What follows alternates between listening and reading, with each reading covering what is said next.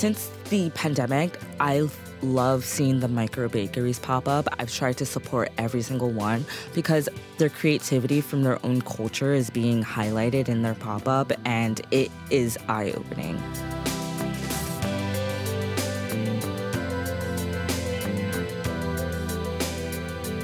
This is Taste. I'm your host, Aliza Abarbanel. Running one pastry program alone is a feat of organization and carbohydrates. But two, well, that's all in a day's work for Camari Mick. She's the executive pastry chef at the Musket Room, a Michelin starred restaurant in Manhattan's Nolita neighborhood, and also creating breakfast pastries like candied orange almond croissants for the newly opened Raf's up the block. Camari is a star in New York's white hot pastry scene, so we're thrilled to have her on the podcast to talk about developing dessert tasting menus, being nominated for a James Beard, and how she's making the industry more equitable.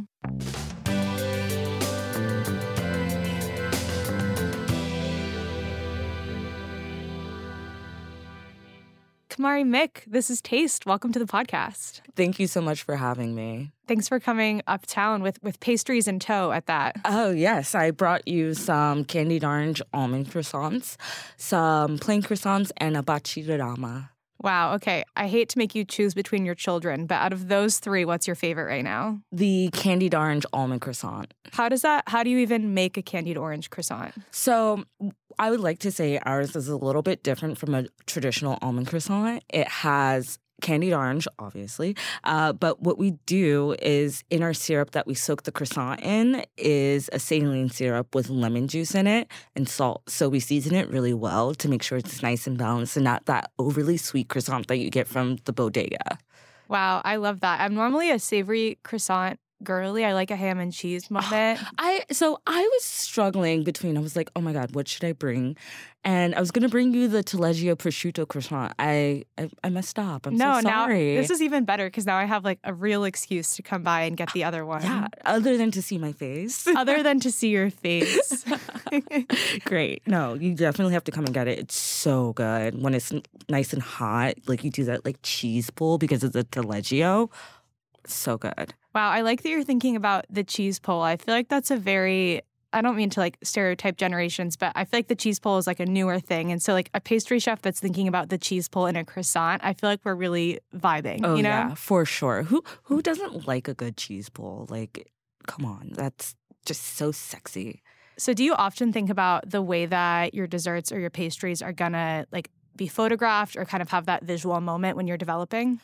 I do and I don't it, for the reason of Instagram. Like that's free publicity and free advertising. So you definitely want things to look good as much as they taste good. But I feel like if you focus too much on the aesthetics of it, you lose some of the flavor and the heart that goes into it. Yeah, that's a really um, nuanced reply. I think that it can be really easy to think about like the black tap milkshakes that have all of the things on it or but also like just a plain croissant when you cut into it and it has that kind of honeycomb structure like that is beautiful and that is all flavor. Yeah that is all flavor and that's also the signs of a great lamination and a great croissant. So you definitely want all of that and now that people are becoming more educated and knowing what to look for that also makes us as pastry chefs a little bit more excited because you're going beyond the flavor and now going into the the precision of it and like the quality of it. Oh, I love thinking about that. Okay, I want to step back for a second because we're talking a little bit about how you're conceiving of these desserts, but mm-hmm. I know that like being a pastry chef can be kind of a solitary experience sometimes. Like maybe you're in the restaurant early and you're kind of doing production for the day. So I'm curious about what a typical day looks like for you. Can you take me through it? Sure, of course. So let's start with the weekend, which is my earliest day.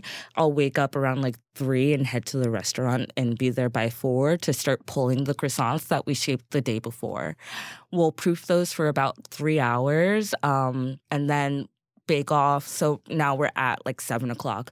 So bake off will start out of our little oven um, doing the croissants. Uh, which I'll go through our flavors: the candied orange, almond, um, the Taleggio prosciutto, our vol au vent, which is a French onion soup vol au vent. Um, mm. sorry if I'm making you hungry. the savory pastries. yeah. The Taleggio prosciutto. We'll bake off all our cookies, amaretti, biscotti, the baci di dama. Um, and then we'll go upstairs in our bread oven and we'll bake our baguettes, our cherry rye, uh, sourdough, milk bread, and any and everything at that point. So now we're at nine o'clock and we're setting up the shop, we're setting up the bread window, we're starting to serve customers coffee.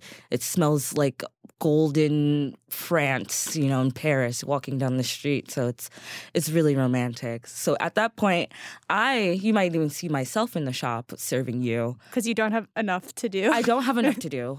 Um, and then if I am not serving you, I'm probably downstairs prepping for the following day, or I'm across Houston at Musket Room. I was going to say, we're talking about Raf's right now, which mm. is like a daytime breakfast pastry situation. But then on this other side of your brain, you must be thinking about doing kind of plated tasting menu dessert. Yeah, so I have both sides of the spectrum. So we have the bakery that's at 4 a.m., ramping and r- running and doing all the yeasty things that you can imagine.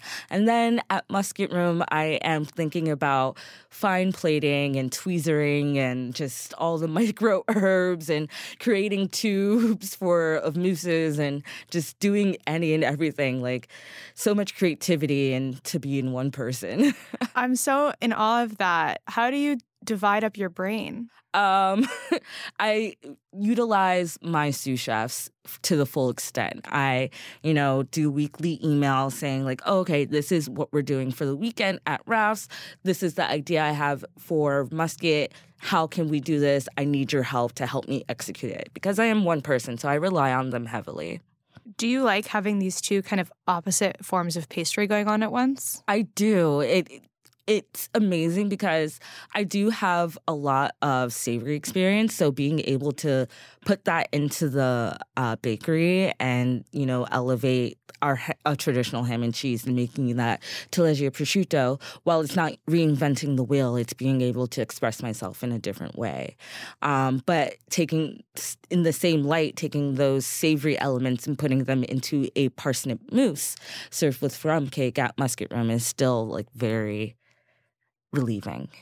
yeah, I love that. And I know that like you obviously have a lot of different experience that led you to this moment, but I'm curious about like how do you even get the skills to be executing and making pastry at this like very fine dining upper level? So I went to the college. I got my bachelor's and associates in pastry arts at the restaurant school at Walnut Hill College. And then I after that I went to Nantucket for two seasons and then came to New York. I, I had I did a stint in um, Paris at Chateau Le Rouge. Um, but after that, I came to New York when my sister was pregnant. Um, she had my nephew. Shout out to Aiden. he always loves me to shout out him. A bun in the oven if there ever was one. Literally. Sorry, um, I had to. No, I love that. um, and while in New York, well, I'm still here. Um, I was at DB Bistro under Daniel Boulud. Uh, then I went to Le Bernardin working on it under Thomas Raquel. I was at TAK Room, uh, Thomas Keller's restaurant. And then the pandemic hit, and I started doing pop ups on my own, selling donuts and whatever I could think of through my Instagram. And when time, Nicole Vitagliano bought my donut, and then I got an email from Jennifer, her twin sister, asking if I wanted to come in for an interview for the Musket Room.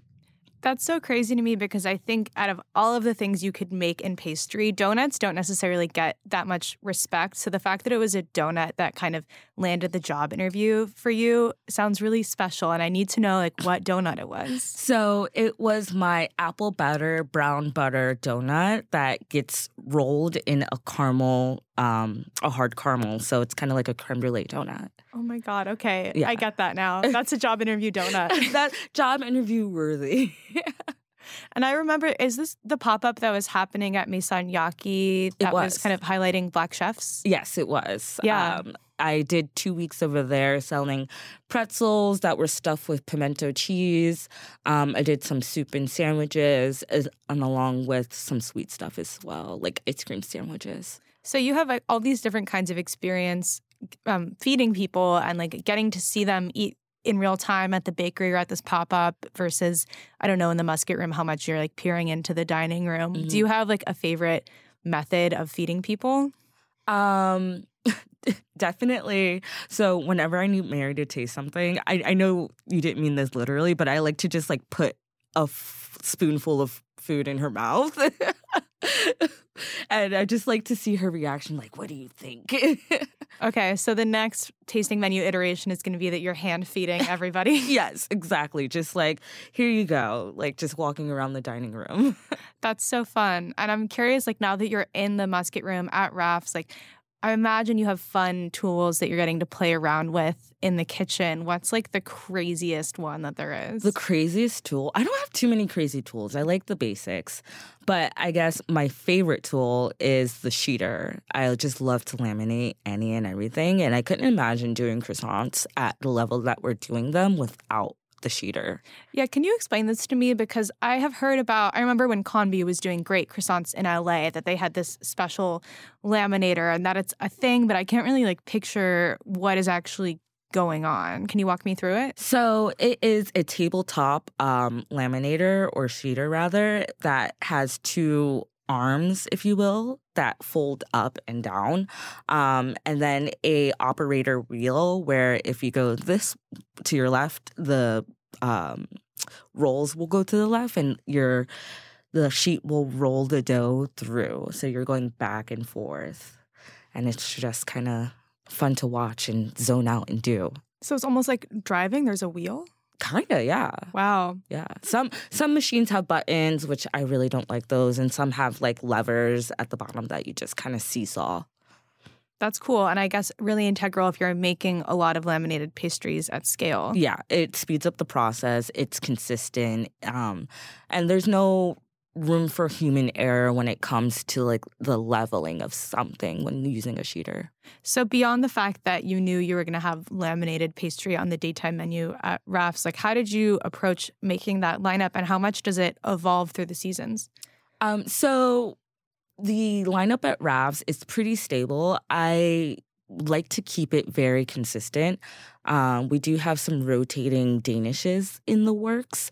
Right now, we have a strawberry ricotta Danish and a mushroom and garlic scape Danish. So, those are two very seasonal ingredients garlic scapes and strawberries.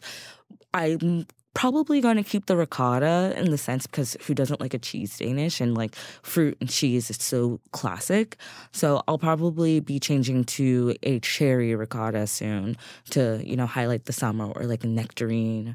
And then for the mushroom, I have not even come up with that one yet. who could say? Yeah. What it's it at the end of the day, it's kind of like whatever is in season and um whatever makes us happy and you know we want people to enjoy our food yeah, definitely. Mm-hmm. And between Raf's and the Musket Room, you have so many different opportunities to be playing with produce. So I'm curious, like, what's the thing you're looking forward to the most this whole summer to get to cook with? Okay, so if Mary doesn't take them from me, I really want to use squash blossoms. Mm. I have a very high interest in filling it with the cheesecake batter and frying it. Oh my god. I know, right? Yeah, it's like a country fair like mixed with yeah. a country fair that studied abroad in Europe, yeah. Yeah, all right. So like maybe in the um serving that with some compressed melon and I don't know. The idea is there. I just don't know how to execute it. What is compressed melon? Um, I would just take the melon and probably compress it with some liqueur, maybe like a little, a little bit of um, Kirsch or Luxardo brandy, and just compress it to get those flavors and make it like a little bit translucent.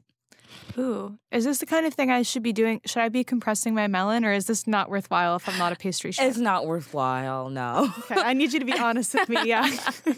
no, no, you're good. It it it's just one of those things that make make it a little bit more sexy on the plate. You know. Yeah, I'm here for that. My my summer baking doesn't exist. I feel like I always buy fruit with the goal of making something. Mm-hmm. And then I just eat so much of it that if I'm gonna serve it, I just do like fresh whipped cream and macerated berries on top and just kind of call it a day. I think that's kind of the best way to highlight seasonal fruit because you don't need to be adding too much sugar. You don't need to like add too much fruit fruit to it, you know, to make it better than what it already is. If you're to do anything, I would start baking crostatas. Like make a big batch of pâte brisée pie dough and freeze it. And whenever you get some excess fruit, all you have to do is roll it out. You don't even need like a pan for it. Just roll it out into a round and then put toss your berries or your fruit in a little bit of sugar, a little bit of cornstarch, and then put that in the middle. Fold up the sides, egg wash it, throw some sugar in the raw on it, and it's going to be a hit at any party. I love that. I do have dough in my freezer right now, but I think I'm being overly precious. I'm waiting for stone fruit, but I think that I should probably Love just use strawberries, you know? You can use strawberries. You can use a mix of stone fruit. You can even buy, you know, those frozen. I they get like a little watery, but you could buy those frozen bags of fruit from the farmers that they just like don't want to sell fresh, and use those instead. Like those are really good. Mm-hmm. Speaking of things that aren't too fussy, I'm curious about your favorite, like store bought, prepackaged desserts. Maybe if you were like going to the bodega and you needed a snack. So I am obsessed since childhood with a Carvel birthday cake. Where did you grow up? Easton, Pennsylvania. Yeah, I was gonna say this is like an East Coast thing for sure. For sure. Like the artificial tasting whipped cream, the crunchies in the middle, a vanilla and chocolate. Like there's nothing that can go wrong. I just had one for my birthday like three weeks ago. You did? Yeah. Oh my god! Happy belated! I love that.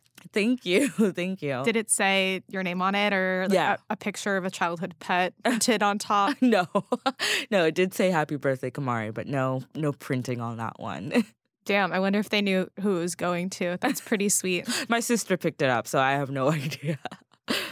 I love that. I've never had a Carvel cake. I grew up on the West Coast. And yeah, every time, this is the exact reaction that I get. I'm scared to say it to most people, ah. but no, we have to get you one immediately. maybe after this, there's a Carvel, there's a couple like random ones around the city. You there know? definitely is, but it's not only like you can go to a supermarket and they'll have them in the freezer section too. It's dangerous that the C-Town across from my apartment has like the four inch one. So every once in a while, I'll buy one and eat it to myself. a personal Carvel cake. yeah, exactly. What flavor do you go for? Oh, I go for like the crunchy, the, the classic vanilla crunch um, with chocolate and then the whipped cream on top. Wait, what is the crunch? I don't know. It's just like Mystery crunch. Mystery crunch. It's like chocolate mystery crunch, and I don't. I don't think I need to know either. no, you probably don't want to know. No, no, no. I don't. I don't even want to try to rec- recreate it. Like it's one of those delicious things that Yeah. it's just leave it as is. Okay, I love knowing this about you. Something else that I know about you because I interviewed you last year Mhm. over the phone, which is super fun, is that you were like listening to a lot of murder mystery podcasts at the time when you were doing production. Yeah. Is that still what's happening? It's still happening, and I. I'm not ashamed to say, but I put my cooks onto it too. So they're now like, all right, what episode do we want to listen to of Crime Junkie? I'm just like, yes. You're like developing fan theories over who did what while you're making croissants. Yes, yes. We um we cheat, we we discuss and we uh enjoy each other's uh theories. Okay, so what about true crime podcasts is so perfect for listening to in this situation? I just love when I'm working the cadence of somebody's voice. I just like podcasts in general. I feel like with music, I don't listen to too much new music, so you're gonna have to put me on if you have a playlist. Yeah, I got you. Thank you. But I listen to the same thing over and over again. So hearing different stories and hearing the cadence of somebody's voice is very relaxing to me and it just puts me in the zone. That makes sense. It's funny to me because I feel like there's this whole stereotype that like the energy that you have when you're baking something gets put into the baked good and obviously you're making them with a lot of love but in the background there's like murder and Yeah. uh, crime and things Yeah. like that getting like maybe slipped into the dough Yeah, her her head was cut off. Yeah, her legs arms were cut off. off.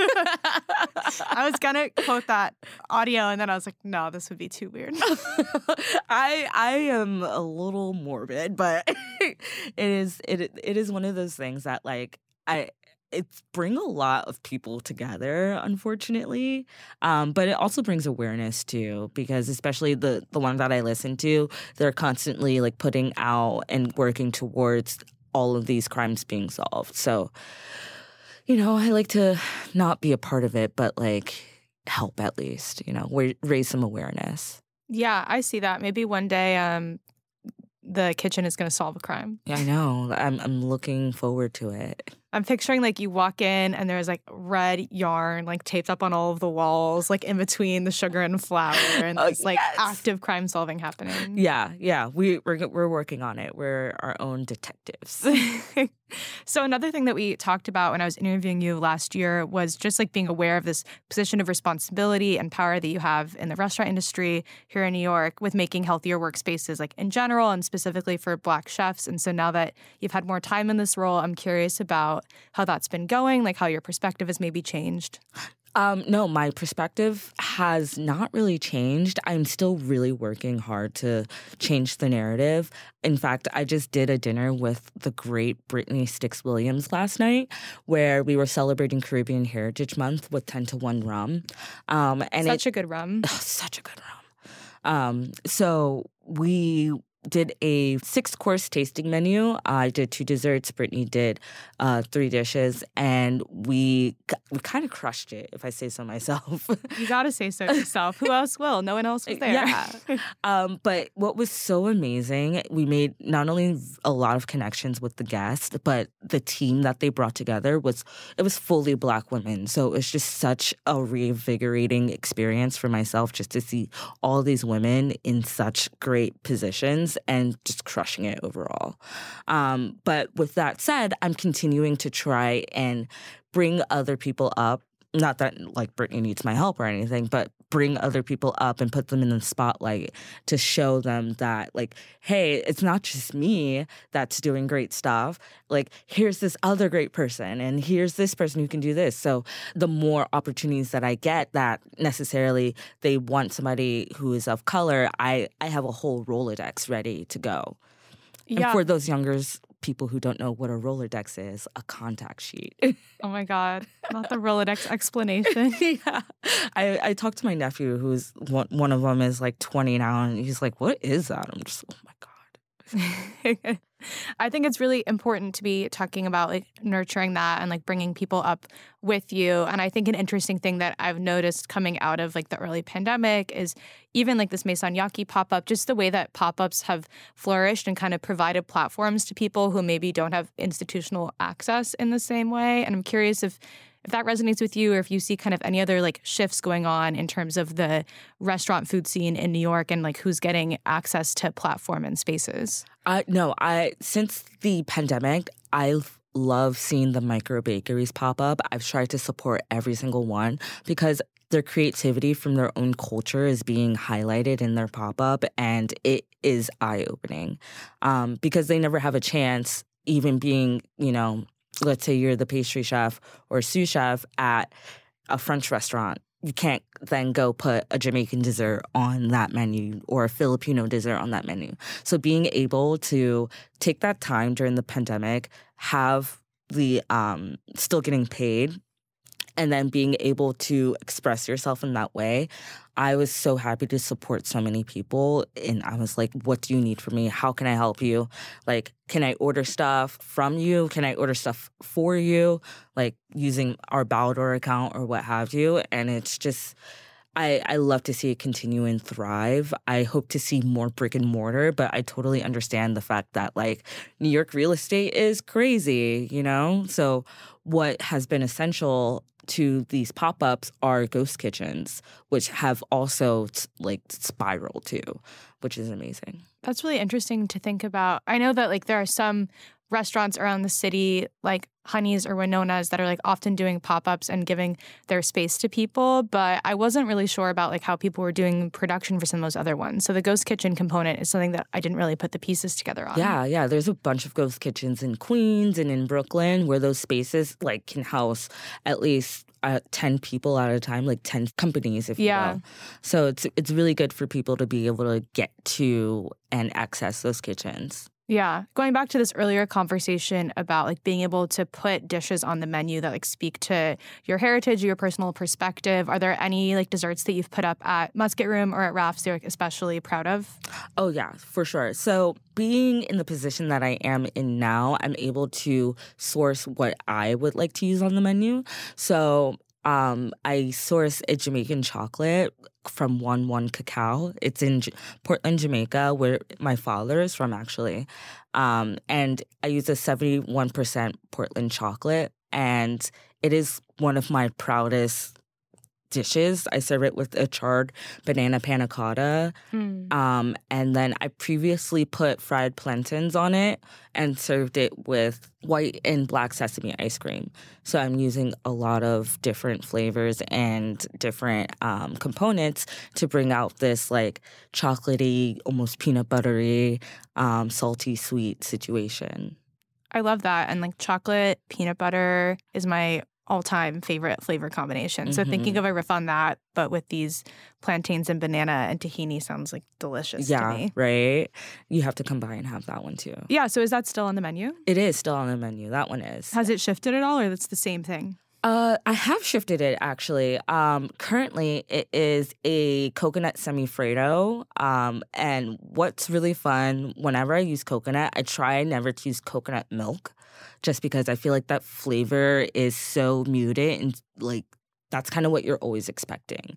Um, so currently, the coconut semifreddo, I take the meat of the coconut, I like cracking our own coconut, take the meat and the water, blend that together, and then I um, take coconut water, like the store bought, and make a roux out of it, and then I put the coconut milk into it, and then I fold in um, with egg whites as well. Well, so three different kinds of coconut. Yep. Do you have any tips for cracking a coconut? I just go- use a hammer and go at it. Just do it. Yeah, you just do it. I mean, there's definitely better ways to do it. Like you're supposed to um, take a screwdriver and tap one of the eyes out and then hit it with the hammer. And that's supposed to be like the best way. But like, you know, let's get our frustrations out a little bit. Just like go at it. I was gonna say maybe the true crime podcasts are rubbing off on you. You're like Oh wielding the hammer.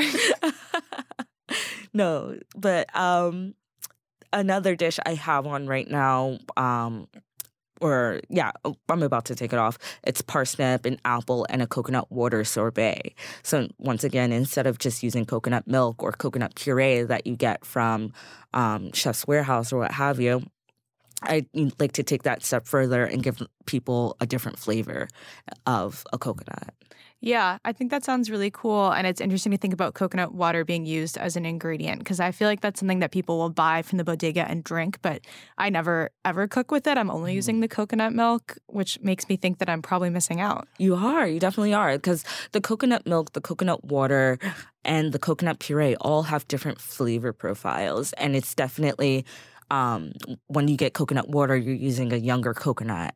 Um, and you definitely want to get the mature coconut from when you're making your own puree to get that like nice brown um, skin Mm-hmm. especially um I learned that actually from my dad because when he used to make rice and peas, he would take the whole coconut, crack that, scrape everything out, and that's what you when you get that nice brown rice with the beans in it. So Mm-hmm. That's where I learned that from, and I, that's how I'm still, you know, including my culture, my heritage, and my cooking today. I love that. Has your dad gotten to try any of these? Oh yeah, yeah. Does he have a favorite? I think currently the the banana is his favorite. They love everything I do. They should. Biggest, biggest fans. Big, biggest fans, and also, you know, when you're executing at such a high level, I feel like it's hard to play favorites. Yeah, yeah, for sure. Well, I love that. And I want to play like a little like rapid fire, like fast and furious question with you to close the interview, if that Let's- sounds good. Let's do it. Okay, like no thoughts, just vibes. Ready? Yes. Okay. Um, favorite cookbook. Black Power Kitchen. Go to bodega snack. Um, Sour Patch watermelons. Mm, okay, most underrated New York City restaurant. Department of Culture. Have you been to their new place? No. Okay, wait. I'm messing up the rapid fire. They're opening a new place. I Uh, know. That looks great. yeah, it looks amazing. I can't wait to go. Okay, um, back to the rapid fire. Most underrated piece of kitchen equipment. Um, bowl scraper. Mm, most overrated ingredient. Strawberries. Ooh. Go to ice cream flavor. Corn. Pie or cake. Cake. Candy or chocolate. Candy. We're ending on candy. Camari, thank you so much for coming. Thank you for having me. This is Taste is hosted by Matt Rodbard and me, Aliza Abarbanel. The show is produced by Shalia Harris and Pat Stango and edited by Clayton Gumbert. Theme music by Steve Rydell. Visit Taste online at tastecooking.com and make sure to subscribe to our newsletter for updates on all cool things happening.